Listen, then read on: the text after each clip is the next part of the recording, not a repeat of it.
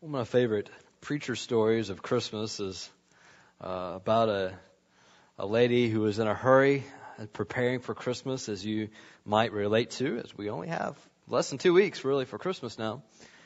And so she was in a flurry of activity trying to get everything done and taken care of, and one of which of her to-do list was to purchase cards and um, picked out some cards that looked really beautiful on the exterior and just brought them home and quickly started signing these things, addressing them, uh, stamping them, stuffing them, and sending them on their way. One more thing off her to-do list.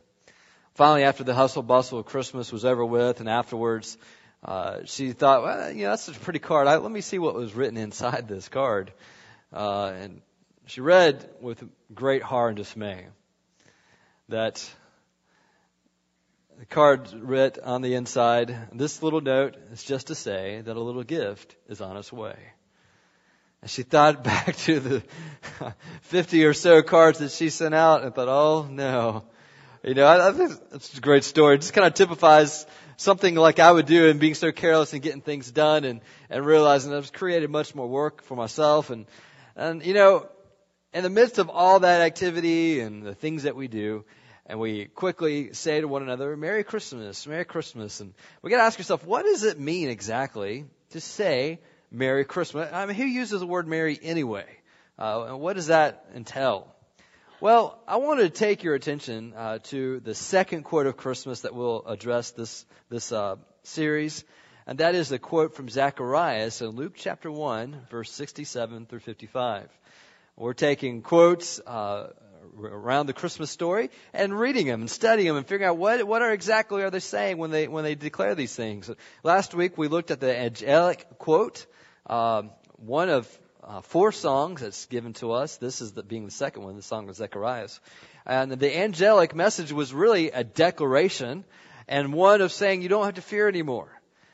Because born to you this day is a Savior, which is Christ the Lord. And we talked about how uh, there is no more cause for fear. There's cause for good news that comes from that. And so the message today is, well, how can we be merry on Christmas time? Using Zechariah's quote uh, to give us some guidance and instruction. We're not going to look at the entirety of his quote, uh, as we did not do last week with the angelic message, uh, but just the part that pertains to Christ being born. This is not a declaration, it is a prophecy uh, concerning Jesus before he's actually born, by uh, several months before he's born. And so uh, we're going to go to Luke chapter 1 and in honor of what we read, this being the Word of God, uh, together as God's people. Let's stand as we read this in, in recognition of, of what we read to together. Luke chapter 1, and this is actually one sentence, verse 67 through 75.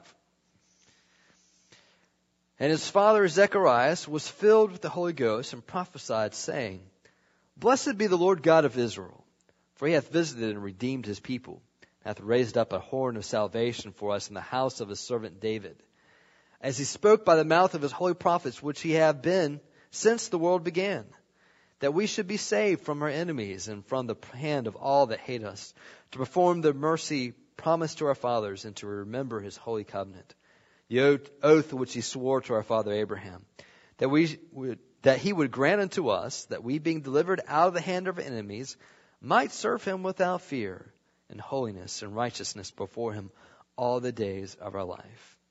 You may be seated. After 75, he goes on and gives prophecy concerning his own son being born, uh, a little boy named John. Give the background here. Zacharias, he was a priest um, of the Levi tribe, and uh, it had come to him that on his lot or on his rotation, he was supposed to serve in the temple. It was his job to serve the altar of incense, which symbolized the prayers. And as he was in the, the holy temple, uh, presenting his prayers, a, a vision comes to him. An angel speaks to him and tells him that in his old age, him and his wife will have a son, and they will call his name John. Now, Zacharias is not very believing of this message, and so out of doubt, he asks a question. How do I really know that's going to happen? And so the angel says, well, here's a sign speaking in his doubt, he says, How do you like this sign? You're not going to speak. And you won't speak until the son's born. You can imagine Zechariah thinking, and it hits him. Wow, I can't speak. And now for nine months, I won't be able to speak. And we get the idea as we read scripture, they probably couldn't hear either, uh, as they were having to make signs to him to communicate to him in verse 62, implying that he couldn't hear. Can you imagine what life would be like?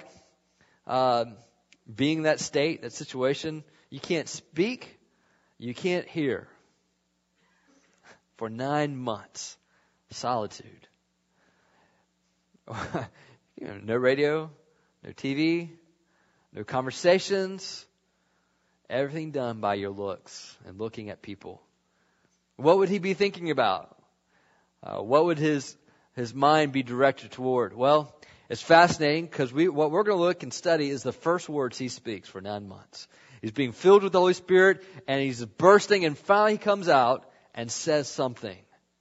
And we get the idea from reading the passage, this is a word from God through Zechariah. The idea is that they were going to have this child. This child would be the one who would come before Jesus. That was prophesied that someone would come before the Messiah. Uh, and to prepare the way. That was their job, is, is raise up this son. And so the son has been born, and there is a feud going on among the family at the circumcision of the baby. Is at the circumcision of the baby when they name the child. Uh, there's not much given about John's early bring, early up uh, years, so it's interesting anything that's included. Why is this included? This this fight, this feud that's going on. Well, it's tradition that you name them after the father, and in so doing, it's not just giving them the same name; you're also giving them the same job, the same work. And so the idea was that this babe was to be raised up to be a priest and to carry on what Zechariah did. And so, so sure, we're going to name him Zechariah. But at the, at the time when the naming comes up, Elizabeth, the wife, says, no, we're not naming him Zechariah. Now, you could you imagine being Zechariah's mama and hearing your, your, your daughter-in-law saying, no, we're not naming him Zechariah? So, wait a second. A fight goes on. And, uh, and this, at this moment, God gives voice to Zechariah so he can speak in and weigh in on the decision and say, no, he's going to be named John. And so, what's the first words? After writing out, giving the command, his name is John, uh, we find here uh, that the words given. We see in verse 67, being filled with the Holy Spirit, he said, Blessed be the Lord God of Israel. Uh, blessed be the Lord God of Israel. We don't use that word much anymore either, but it can mean happy. Happy or merry. All right? Merry be the God of Israel. Happy be the God of Israel. Blessed be the God of Israel. He's bringing praise to him because of the attributes of God, and he's about to list out why this is a blessed time and a blessed God. Why is this a merry time?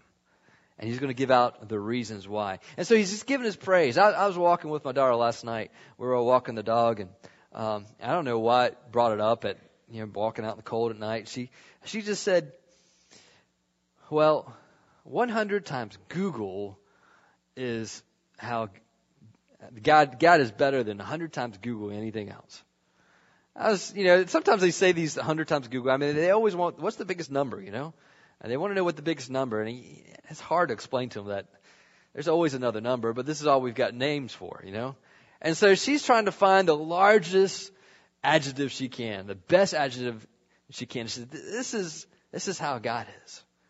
And I was just thinking about that. I was like, you know, you're right, sweetie. I said, you know, in heaven they say it different. They say all honor and power and glory be unto God. I said, that's kind of like what you're saying, glory. And so then we had to define what glory was. uh, but you know, that's that's the praise of the Lord. That's just a sweet uh, uh, ministry to my heart to hear her talk about like that, and uh, and that's kind of what Zechariah is doing here. He says, "Blessed be the God of Israel." What on earth, Zechariah? What's going on? He said, well, he has visited us and redeemed his people. Notice as you read verse 68, the tense of verb in 68 is past tense. It's like God has already visited us. God has already redeemed us, brought us, uh, brought us back, put us in a, in a good place. Isn't it interesting? He, the last thing he said was of words of doubt. And now, what's coming out of his mouth is such a confidence in God that it's as if it's past tense. God has already done these things. And that is the expectation of Zechariah now. Uh, so he's, he's visited us and he redeemed us and has raised up a horn of salvation for us. This gets us to why it's a merry time? Well, in Christmas, according to verse 69, in Christmas, God presents to us a victorious salvation. God presents to us a victorious salvation. He uses that word horn of salvation. Again, we just don't use words like that much anymore. Uh, but you know, think it, it's referring not necessarily to an instrument or a cornucopia, but it's referring actually to the horn of an animal, specifically an oxen, uh, a wild oxen. Uh, if you think back, uh, you know, before cars and vehicles, when the the largest animal that you would use as a tool to help you would have been the oxen. Uh, as far as just sheer mass, you know, the camel is taller, but oxen was huge. I don't know if you ever checked out oxen close up. Uh, pretty fearful things actually when you see them. Uh, if you get a large deal, they're about seven feet tall on their back. And then you add the, the horns on to these wild oxen, these wild steer, going out, extending out, and it can go up to nine feet up in height. That's a fearful animal. You know, you just don't want to hang out with these things. They, they could kill you and not even know it. And so when he talks about the horn of something, is is talking about strength. All right, uh, the source of strength. And so when he's saying uh, he's raised up a horn of salvation, the strength of salvation, the source of salvation is a strong thing that God has raised up among and exalted among us uh, in the house of His servant David. All right, let's kind of break this down. He's talking about uh, in verse seven. You realize that he's talking about a prophecy that's going back. In fact, the prophecy he's probably referring to goes back to Psalm 132 verse 17. I'll read that for you. It says, There I'll make the horn of David grow. I'll prepare a lamp for my anointed, referring to the Messiah. The horn of David grow, the lamp, uh, uh, a lamp for my anointed. We see in Psalm 18 verse 2, David writes, The Lord is my rock and my fortress and my deliverer, my God, my strength in whom I will trust, my shield, and the horn of my salvation, my stronghold. In Psalm 18 verse 2, he equates the horn of salvation with God himself, who, who protects them, who saves them. But we see in Psalm 132 this equated with the anointed, the Messiah. Why? Because God will be God through the Messiah. He will come through the Messiah. It will be God in, uh, God with us, Emmanuel. All right. What's the big deal? Horn salvation. You're really spending a lot of time on this. Well, what will this horn of salvation do? What will he save us from? Well, we go down to verse 71. He says he's, he's raised up a horn of salvation. He's visited us, redeemed us, that we should be saved from our enemies and from the hand of all who hate us. Okay, great. I just don't know who my enemies are. All right, well, in that day and time, Zechariah probably had in mind the Roman Empire that was ruling over Palestine. That probably was pretty strong in his in his mind, his thinking that the Messiah would come and give a earthly kingdom to rule over this area. But we find later on, as he as he's speaking, that he also includes a spiritual dynamic that Jesus centers first on, and the spiritual enemy of our life.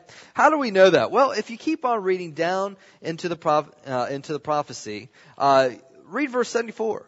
He says, He's come, He's rede- visited us, He redeemed us to grant us that we, being delivered from the hand of our enemies, we see that phrase again, uh, might serve Him without fear, but notice how we're serving Him. Not just without fear, but serving Him in holiness, serving Him in righteousness before Him all the days of our life. There's something about the enemy that keeps us from serving in holiness, that keeps us being right before God. And so God vanquishes the enemy, conquers the enemy, so that we can be holy and right. There is a spiritual dynamic that He's talking about in our enemy here. Who is the spiritual enemy? Well, it was revealed to us from the very beginning in Genesis chapter 3 when, when Satan came in and wanted to overthrow the power of God and the rule of God over mankind and presented an option to mankind. Man chose the option to follow Satan and thus d- death was entered into this world. And from the very beginning, God said, I'm going to, I'm going to take care of this. One day, Satan your force will be vanquished. And it'll be done through mankind, a seed of Eve who will come and destroy the work that you've done, Satan. We see Satan referred to various times uh, throughout uh, throughout life and or throughout the Word of God. Uh, it's described as a lion who's seeking to to devour. In fact, Jesus referred to him as a thief. He said, "The thief has come to steal, kill, and destroy." But I've come that you might have life and life more abundantly. So Jesus acknowledged uh, the work of Satan. So what God's saying here through Zechariah is Jesus has come. to defeat the enemy of Satan, the enemy that we call Satan, and his work in our life. First John uh, speaks to this in chapter 3, verse 8. He who sins is of the devil, for the devil has sinned from the beginning. For this purpose the Son of God was manifested, that he might destroy the works of the devil. All right? In Christ, in Christmas, we have a victorious salvation to work against the effect of Satan. What's the big deal about being saved from Satan? Does that produce a merriness within us, a joy, uh, a, a thankfulness? Well, I've shared last week, and I talked about how this is tied to our understanding of our need for salvation. If we don't know that we need salvation, it doesn't mean that much to us. Uh, you know, another illustration is if I tell you, you know, I, I want to give you a parachute, or you give me a parachute, and you give me a parachute for Christmas, I'm thinking, what are you trying to tell me? All right. What bridge you want me to jump off of? All right. What airplane you want me to jump off? Why are you giving me a parachute? And I've got all kinds of questions going on. I don't know whether to, to hate you or, to thank you, you know? Uh, but if I'm on an airplane that is about to crash within seconds and you give me a parachute, ah, you are my best friend. And it will be received with much gratitude, though I don't relish the idea of jumping off an airplane, but if I have a parachute, it makes things a lot better. Alright? What God is saying through, through the scripture is that I'm giving you salvation. You don't know it, but you're on an airplane that's about to crash. How do you know you're on your, this airplane? It's because you've got sin in your life. You've got selfishness in your life.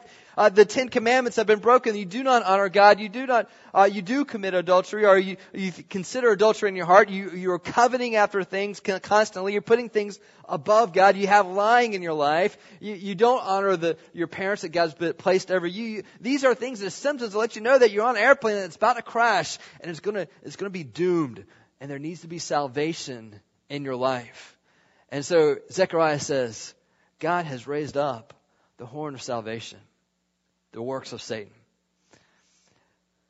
Not only is it the eternal effect in my soul, but it's also how this world works, according to Satan. We've been blinded for our need for salvation because that's what Jesus, uh, that's what Satan does.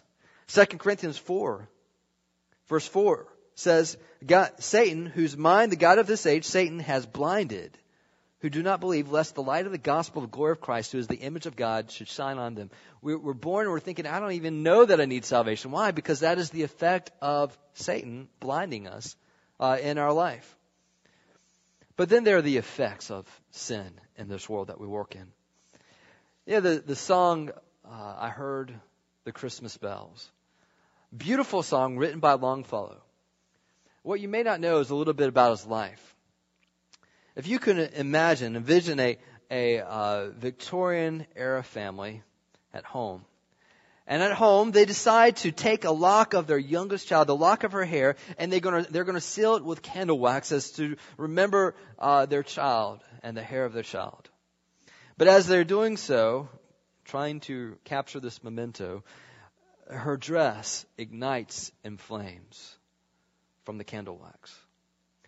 Longfellow, her father, embraces her and, and they fell, fall to the floor trying to extinguish the flames. But due to the severity of her wounds, she dies. In the midst of suffering this grief, the Civil War comes. And he has firsthand experience to the grievances and uh, the ravages of civil war. Longfellow nurses a son who was wounded in the war. And then he writes this poem called Christmas Bells. I heard the bells on Christmas Day, their old familiar carols play, and wild and sweet the words repeat of peace on earth, goodwill to men. And thought how as the day had come, the belfries of all Christendom had rolled along the unbroken song of peace on earth, goodwill to men till ringing, singing on its way, the world revolved from night to day, a voice, a chime, a chant sublime of peace on earth, goodwill to men. And in despair, I bowed my head. There is no peace on earth, I said, for hate is strong and mocks the song of peace on earth, goodwill to men. Then pealed the bells more loud and deep. God is not dead, nor doth he sleep. The wrong shall fail, the right prevail, with peace on earth, goodwill to men. See, Longfellow had hinted at this. He understood, he realized that there was a battle that goes on between the forces of Satan and of God. And he realized that up to now he had always been looking at the effects of Satan, the work of Satan, and the tragedy of his family, the, the devastation of his son, the loss of his daughter, the, the destruction of a nation. And he said, you know what? Hate is too strong. But then he was reminded that God is not dead and there will be a day of victory. And it's that idea, that, that truth that Zechariah is, is tapping into. And he says, here, here, a child's going to be born and, and that will be the horn of salvation to deliver us from the enemies. That this world that we know of disease and sickness and death, the effects of Satan, the, the curse of it will be reversed. And that will be a salvation to my soul one of my heroes in the faith, uh, Adrian Rogers, who died about a year and a half ago. When they were young, they had their first child, and the child tragically died with, with sudden infant death syndrome, discovering their baby quiet, silent in the bed. And they rushed in the car, tried to get to the hospital as quickly as possible, and he, he had to carry his lifeless little boy into the hospital. It just in anguish and grief. While he was there at the hospital, he came across one of the, the folks in the community, one of the men in the community, someone he had been witnessing to, trying to share about Jesus Christ and what he's done. Kind of a hard nut, calloused heart. Came up to the to Adrian Rogers and said, Are you still going to serve God now? Are you still going to try to preach for God now after what all God's done to you? He looked at him and said, God didn't do this. This is the work of Satan. And I'm going to work all the more in serving the Lord and talk about what God has done. See, he, he tapped in on something. That this world that is filled with death and sickness and, and hurt, that was not God's design. It was man's choosing and following after Satan and the effects of it. Just as sure as if you walk off a building, you will fall if you reject God, sin will enter, and where sin enters, death enters. And so this is the world that we live in. Zechariah says, ah, God is raising up a horn of salvation, and he will be victorious over the enemies. Friends, that's the beautiful thing that we have with our Savior, Jesus Christ. Make no mistake. Satan will do whatever, you, whatever he can to keep you from acknowledging Jesus as Savior and Lord. He will blind you. He will distract you. He'll do all measure of work to steal and kill your soul. But Jesus has come that you might have life and life more abundantly that flows from the horn of salvation. So he presents to us in Christmas a victorious salvation. He says, Blessed be God. Merry Christmas because in Christmas we have a victorious salvation presented to us. But notice, as we keep on reading, we see a refrain that's repeated. It first comes to us in verse 70. As he spoke by the mouth of his prophets, who have been since the world began. He, he has a, a backward look into history as, he, as he's saying, you know, here's the horn of salvation given to us in the line of David, just as God had said would happen from, from even from when the world began. And so he's looking back into the prophecies of, of God. But not only that, you see that repeated again. You see it in verse 72 and 73. He says, you know, he's going to perform the mercy promised to our fathers and to remember his holy covenant, the oath which he swore to our father Abraham. You see, in this prophecy, we find in Christmas that God proves his faithful word. Why do we have a Merry Christmas? Zechariah said, we have a Merry God because our God has visited us. He has redeemed us. He's given us a victorious salvation just as He said He would do. He is true to His word. Christmas proves His faithful word. Zechariah says, from even the beginning, from even the beginning, since the world began, hearkening all the way back, going back to Genesis 3, 15, as we've studied together, we've seen when sin entered the world, God gave in, uh, gave a truth and said, hey, this is not the final word. Eve will have a seed. There will be someone who comes from her that will be victorious over the work of Satan. Yes, yes, the seed will have their head, uh, uh, uh, the, the heel bruised, but this one who comes will crush the head of Satan. Going all the way back to the beginning. He says, this is true just as he said in the oath that he swore to Abraham. You guys know that, don't you? Those who've been with us, we studied Abraham. What were the oaths that God gave to Abraham that Zechariah knew and that he looked back to thousands of years before his time? Genesis chapter 12 verse 3, we find the first oath given by God to Abraham. And in that oath, remember it says, I will bless those who bless you. I will curse him who curses you. And in you, all the families of the earth shall be blessed. He says, Abraham, Abraham heard that. God told him, it's recorded. It's happening right here. This baby will be the one that God will bless all the earth. God repeated the earth in Genesis chapter 17 verse 4. He says, as for me, behold, my covenant is with you and you shall be a father of many nations. We see it repeated in Genesis 22 verse 16 and 17. God says to Abraham, by myself I have sworn, says the Lord, because you've done this thing and not withheld your son, your only son blessing, I will bless you. Multiplying, I will multiply your descendants as the stars of the heaven, as the sand which is on the seashore, and your descendants shall possess the gate of their enemies. He says, uh, there's going to be one who comes from you that will have the victory over the enemies. And he's saying specifically the enemy of Satan. God said that to Abraham thousands of years before Jesus ever came on the scene. It was copied written down. And we have found copies of that oath that date back 200 years before Jesus walked this earth.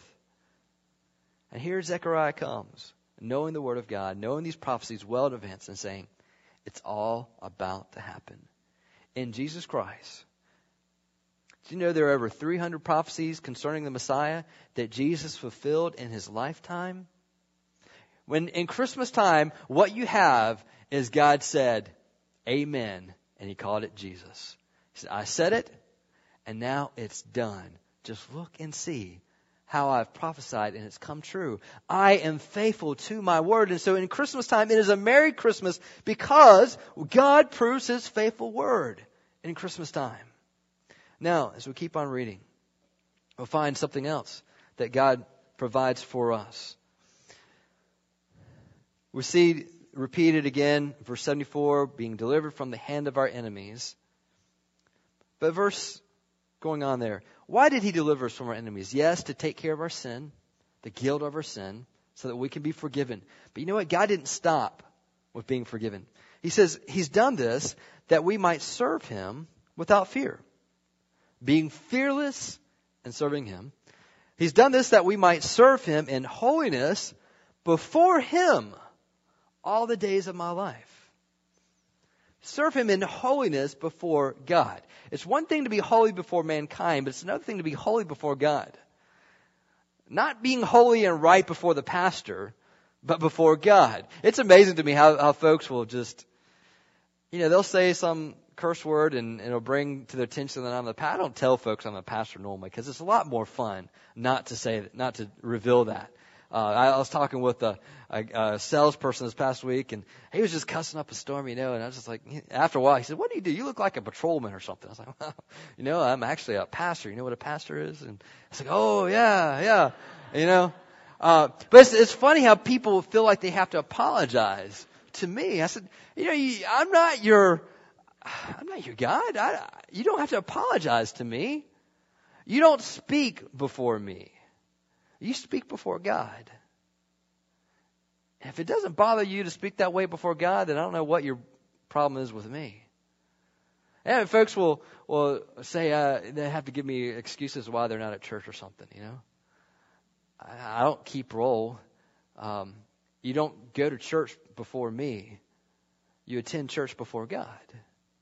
And, it's, it's fascinating. What's being said here is that God has done this work. He's sent a Redeemer. He sent a Messiah. He sent Jesus. So that in Christmas that you might serve Him in holiness before God. And trust me, it's a lot harder to be holy before God than it is me. Because God knows your heart. He knows your motivations. And He says, you know what? I can make you holy with, as, as without sin before God. That I can make you right, as in right standing before God. All the days of your life.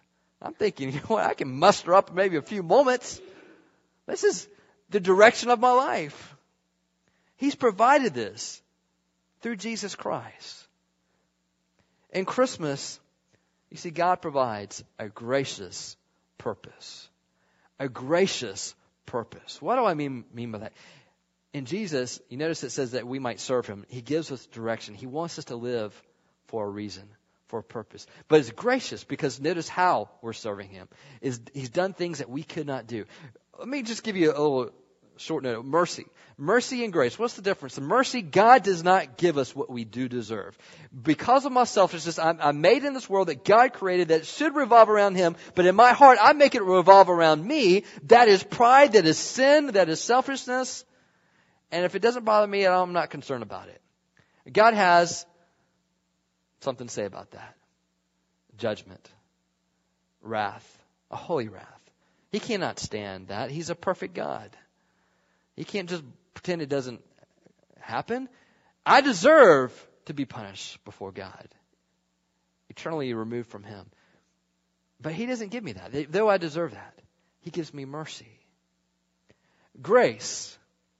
Grace is to give you what you do not deserve. If mercy is to withhold, to not give you, grace is to give you what you do not deserve. It is unmerited. I did not earn it. I did not do anything to gain it. But God gives us some things that we don't deserve. One of which is a purpose of serving God fearlessly, holy, righteously before Him, to be in right standing. Not, not just to, it's, it's kind of like Black Monday. You know, Black Monday, I don't know if you ever thought through the meaning of the name Black Monday. Uh, the idea is that these businesses have been operating in the red. They're not, they're not bringing in money. And hopefully on this Monday, when everybody after Thanksgiving, everybody's shopping and the money's coming in, that finally they get up above and make a profit. They're in the black. All right. It's kind of like for all of our life, we're in the red because of our sin and our, and our, and our, our pride. And there's nothing we can do about it. And the God says, okay, I will wipe away the debt. All right, we're just breaking even. then he says, but then I'll put you in the black. I'm going to give you some things. I'm going to give you some things.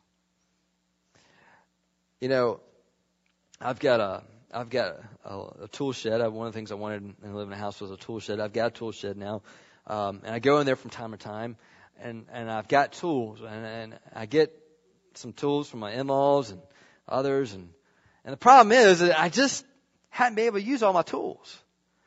And a lot of these tools are, are woodworking tools, you know, power saws and different things like that. And I just every time I go in there, I'm thinking, man, I wish, I wish, I wish I had some reason to use it. And the problem is, is I just don't have the mind and I don't have the time to think of woodworking projects. You know, and, but nonetheless, I'm not giving you my tools. All right. Cause I'm thinking someday I may use it. All right. Meanwhile, they're in their box and they're just waiting, waiting. Will Jared someday use me? You know? I wanted to just share with you that God's given you some great tools. Tools for serving Him. To do so holily, righteously, fearlessly. And I want to ask you, are you being who God wants you to be? Are you living for Him? Because if we're not living for Him, those tools are just sitting there waiting. And notice, what are the tools? You see him right here. He's given to us in 74 75 to, to serve Him without fear, fears, to be fearless. God's granted us for us to be fearless in serving Him. God's granted to us that we can serve Him in holiness and righteousness, to be in right standing before Him all the days of our life. To have a life with purpose. and so as I read this, I ask this question. Am I fearlessly, holily, holy, righteously before God, serving Him all the days of my life? if I'm not, it's not because of God. He's given me all the tools. It's not because I didn't want to. I didn't want to. When I woke up today, I thought, you know, it would be more important to do what I want to do and live for my purposes as opposed to live for the purposes of God. To love Him with all my heart, to love others. Nutshell, the purposes of God. Pastor Louis is a, tells a story that he was he's preaching on the pervasiveness of sin. It's everywhere, he stated. He talked about waiting for a traffic light when he saw this man in the car in front of him finish his Coke, open the door, and set the glass bottle on the street and drive away. He said to himself, that was wrong. It was a selfish sin. How, how could you even cause someone to have a flat tire or even an accident? We don't often think of littering as a sin, but it is evidence of an inherent selfishness. Is it frustrating when we go into the grocery store parking lot and that, that grocery cart is right in the parking spot and you say, can't someone just put it in the stall? You know? That's what I think. Sometimes I say it out loud. Are you, you pull into a spot and you think, you see that someone put a, a bottle right where the lines of a parking spot intersect. Right there. I think, someone just couldn't get up and put it in the trash can. They just put it right there because it was too much trouble for them. Anyway, the idea is to understand that sin is everywhere. And if you can imagine your heart, your heart is filled with the Coke bottles and grocery carts of selfishness scattered throughout. When the pastor was preaching this, Pastor Louis, he was greeting folks on their way out, and then a teacher came up to him, a professor came up to him, and quietly walked by and saying this to him. Sin puts the bottle on the street, but grace picks it up. Here's the beautiful thing. So God's come into our heart.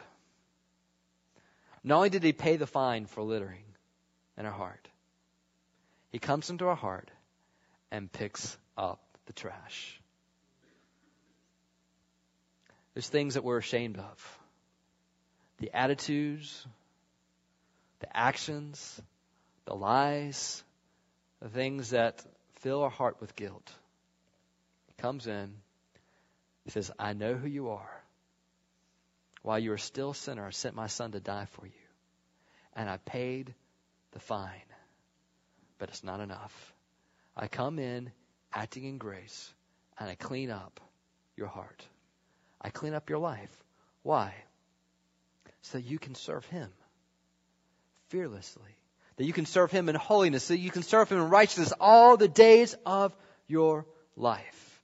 God's not in construction projects in your life just because He's wanting something to do. God's constructing your life and working your life to build you toward a purpose. Ephesians 2, 8 through 10 says it this way. For by grace you have been saved through faith, uh, and that not of yourselves is the gift of God, not of works, lest anyone should boast. In other words, you can't earn what God does for you. Why did he do that? Verse 10.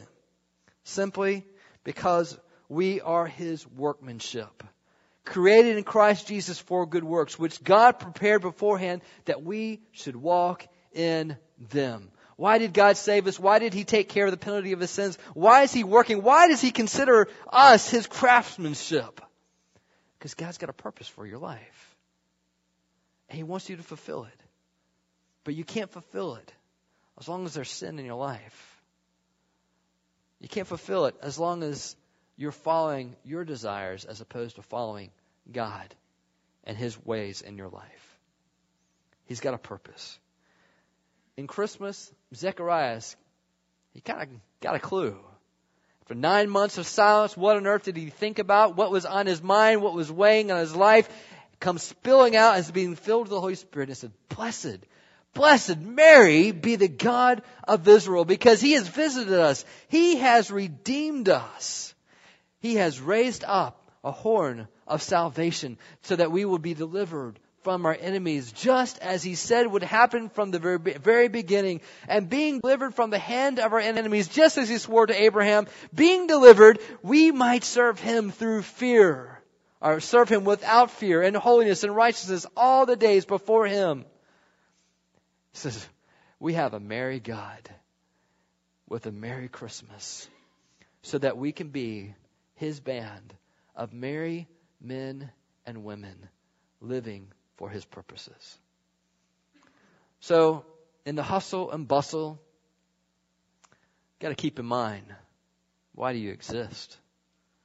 It's tied to the fact that God came to earth and cleaned up your heart with his mercy and grace. Let's pray.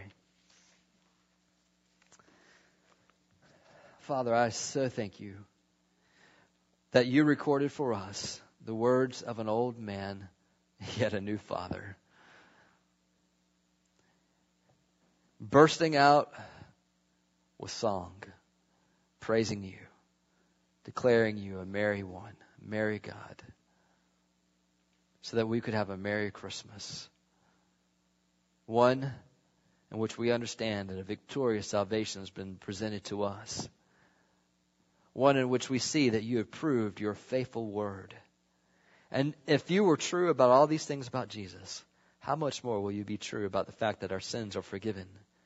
And that there are things that happen after this life and that, that Jesus is gone to prepare a place for us that we can believe these things.